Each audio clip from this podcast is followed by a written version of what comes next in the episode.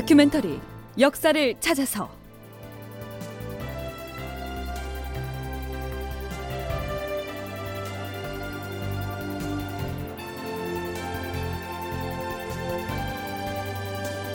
제752편 성남민심 도성은 불타고. 극본 이상락, 연출 최홍준.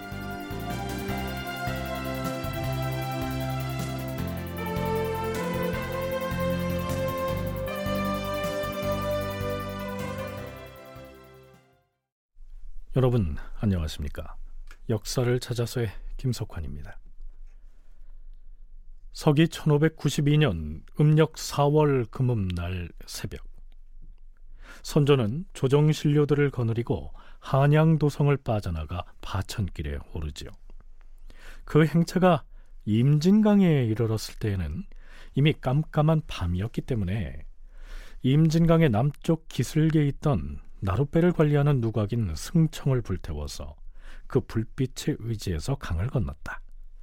지난 시간 말미에 여기까지는 방송을 했었지요.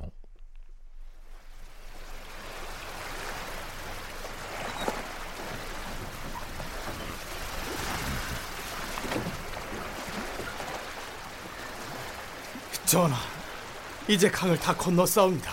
내리시옵소서.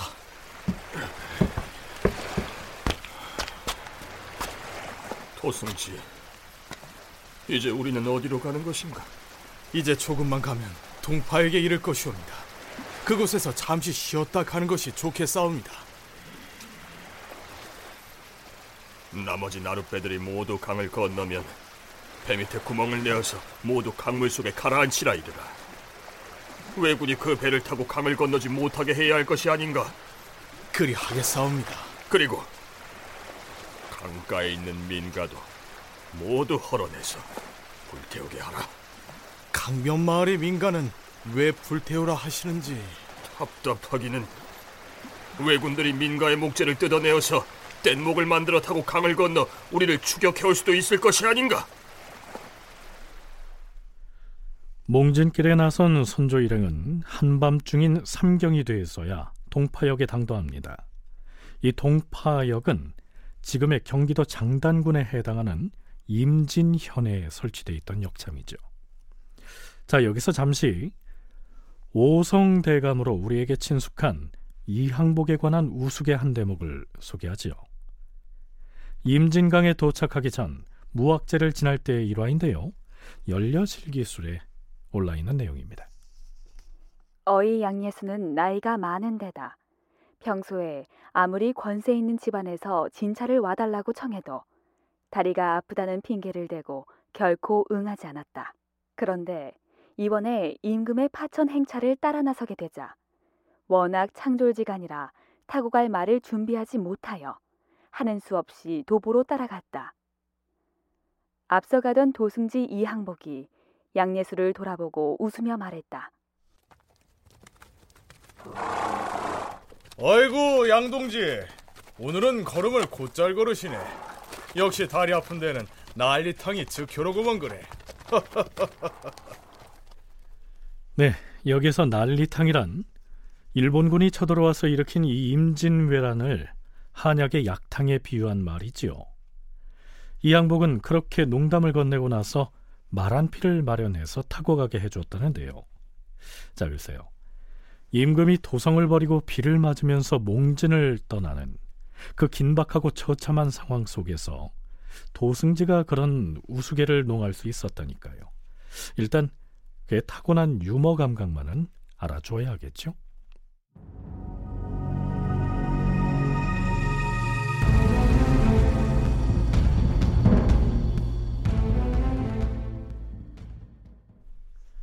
파천길에 나선 선조 일행이 드디어 빗길을 걸어 동파역에 도착합니다. 소식을 듣고서 파주 목사 허진과 장단부사 구호연이 달려옵니다. 지금 주상전하는 물론이고 궁궐 사람들이 하루 종일 굶은 탓으로 거의 실신할 지경이니 어서 먹을 것을 좀 가져오시오. 우선 전하의 수라부터 마련하도록 하시오. 예, 도승지 나리. 무엇을 하느냐?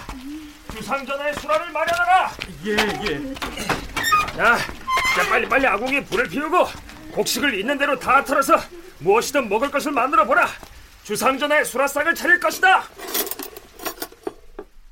그런데요, 하루 종일 굶주린 데다 포구 속을 뚫고 온종일 걸어온 호위 군사들에게는 임금도 정승도 눈에 보이지 않았던 모양입니다. 국왕을 호위하는 사람들이 부엌으로 들이닥친 것이죠. 모두 포기해서 썩 나가지 못하겠느냐?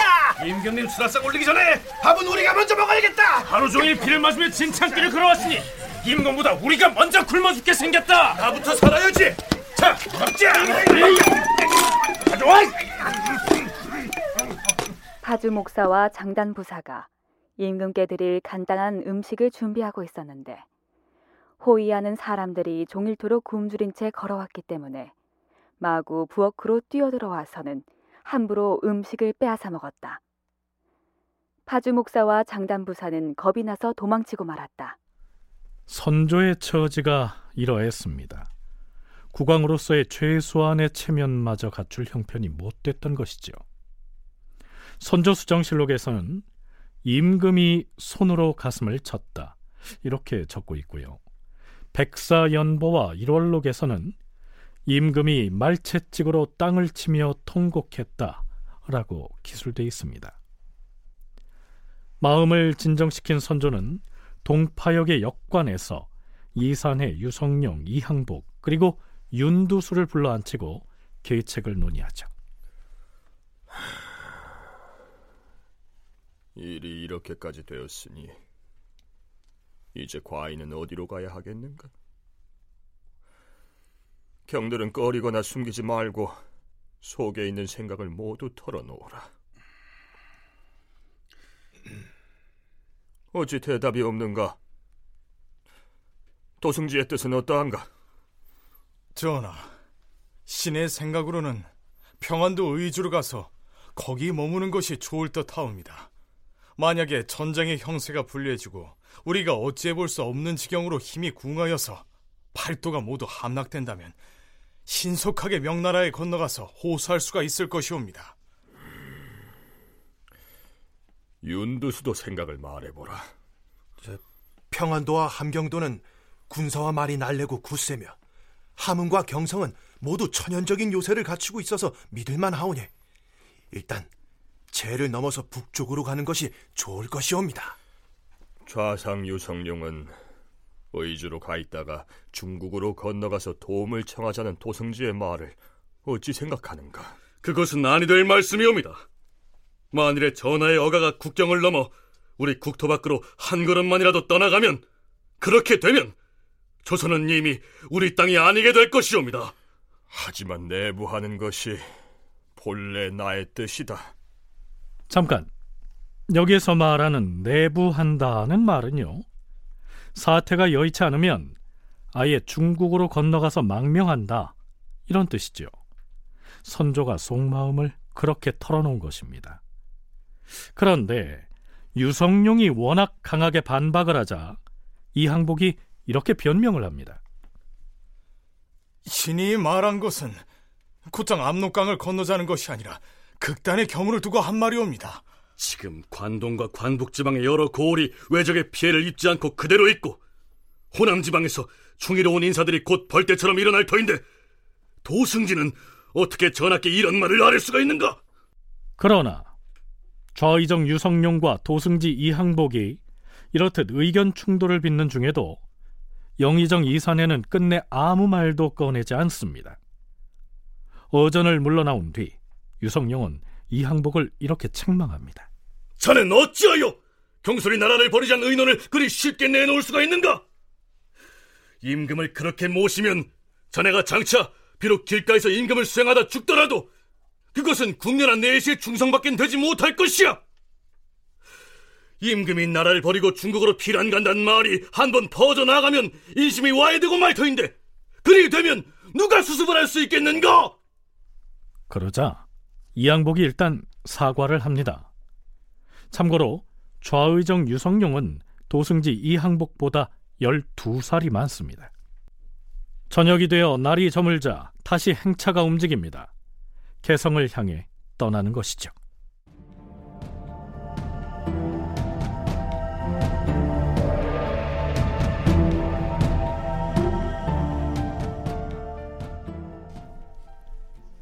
자, 그럼 이제 임금인 선조가 대소신료들을 거느리고 빠져나가 버린 한양도성은 어찌 됐는지 살펴볼까요?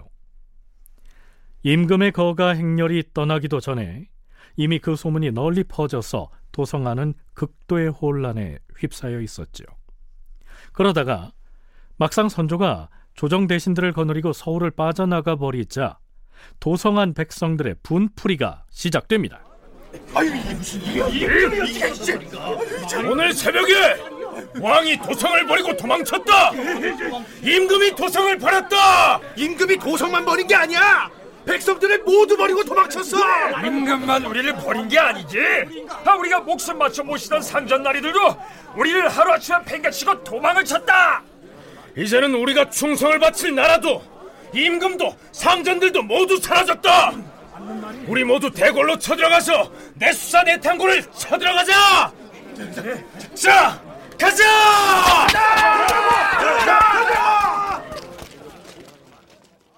뭐 양반 사족들이 토지와 노비를 기반으로 해서 그 독점적으로 경제력을 확보하고 있고, 또 그 힘을 바탕으로 공부를 해가지고 지식을 독점하고, 또 그걸 또 이용해서 정계에 진출해가지고 권력을 독점하고, 이런 구조인데, 문제는 뭐냐 하면은 이미 그때 뭐 임꺽정 이야기도 나오고 또 뭐 민심이 흉흉하고 이미 그런 상태에서 평상시에는 굉장히 착취를 하고 억압을 했는데 정작 나라에 위기가 닥치니까 이 사람들이 다 도망간다는 거죠. 그럴 경우에 내가 정말 조선을 위해서, 아니면 내가 정말 국왕을 위해서 이 목숨을 바쳐서 내가 뭔가 큰일을 하리라, 그렇게 생각할 사람들이 거의 없어질 수밖에 없는 상황이죠. 서강대 계승범 교수의 얘기를 들어봤습니다. 선조가 파천을 했다는 소식을 접한 도성 안의 백성들은 임금이 그저 난을 피해 잠시 도성을 벗어났다, 이런 차원으로 받아들였던 것이 아니지요.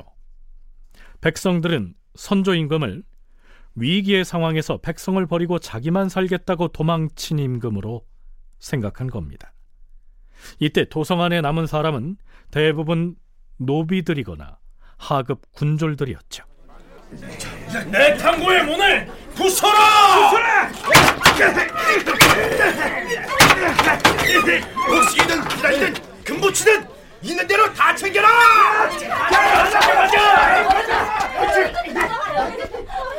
실록에는 임금이 떠나가자 도성 안의 간악한 백성들이 제일 먼저 궁궐의 내탕고에 들어가서 곡식이며 보물들을 다투어 가져갔다, 이렇게 기술되어 있습니다.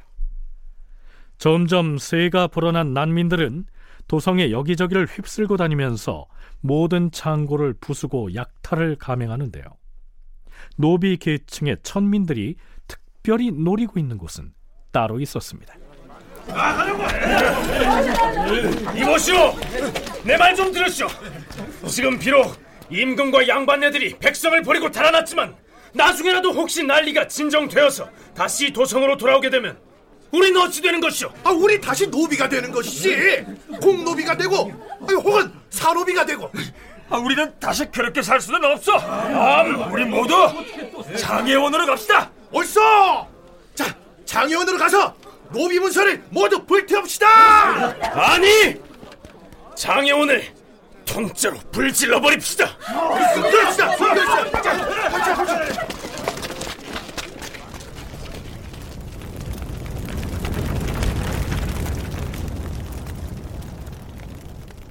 장애원은 공노비와 산노비를 망라하여 노비에 관한 모든 문서와 노비의 소송에 대한 기록들을 관장하는 관청이지요.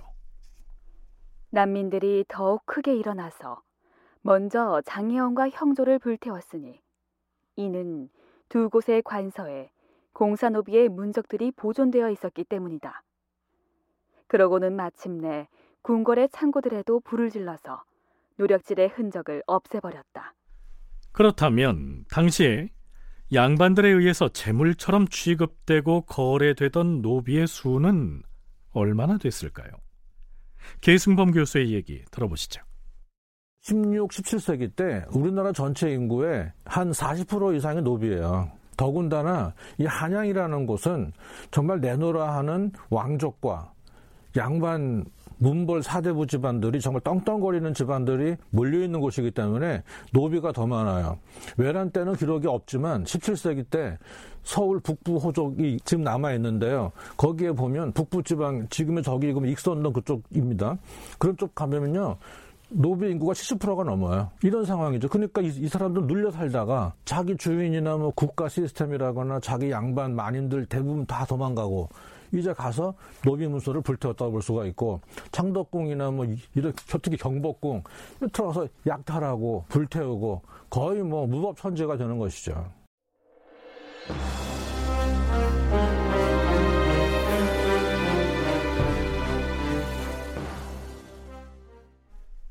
자, 그런데요. 도성 안에 남은 백성들이 내탕고나 장예원만 불태운 것이 아니었습니다. 선조 수정실록에는 난민들은 경복궁, 창덕궁, 창경궁 등 세 궁궐을 일시에 모두 불태워버렸다. 창경궁은 바로 순회 세자빈의 관을 안치해놓은 찬궁이 있는 곳이었다. 이렇게 기술되어 있고요.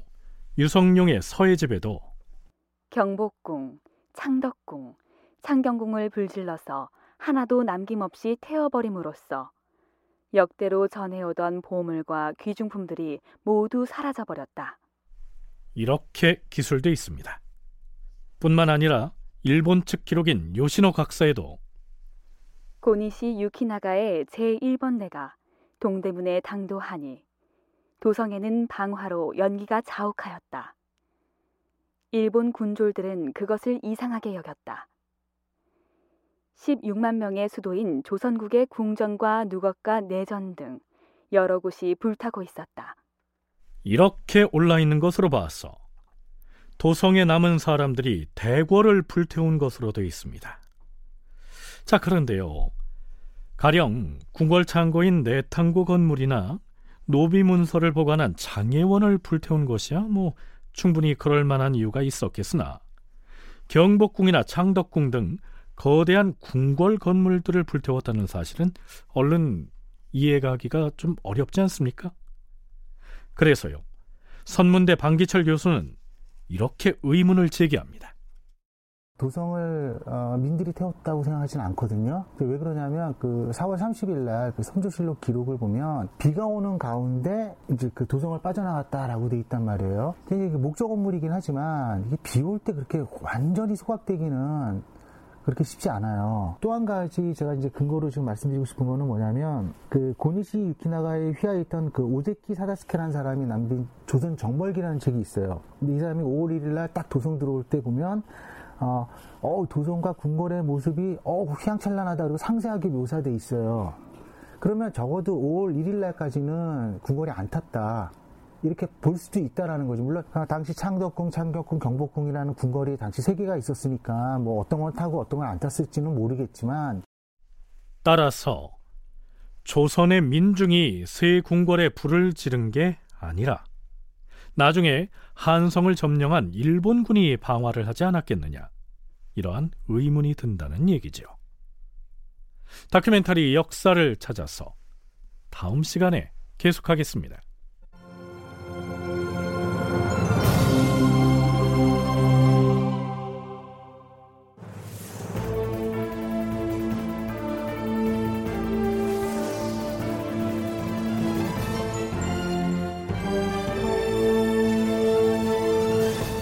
다큐멘터리 역사를 찾아서 제752편 성난 민심, 도성은 불타고, 이상락 극본, 최홍준 연출로 보내드렸습니다.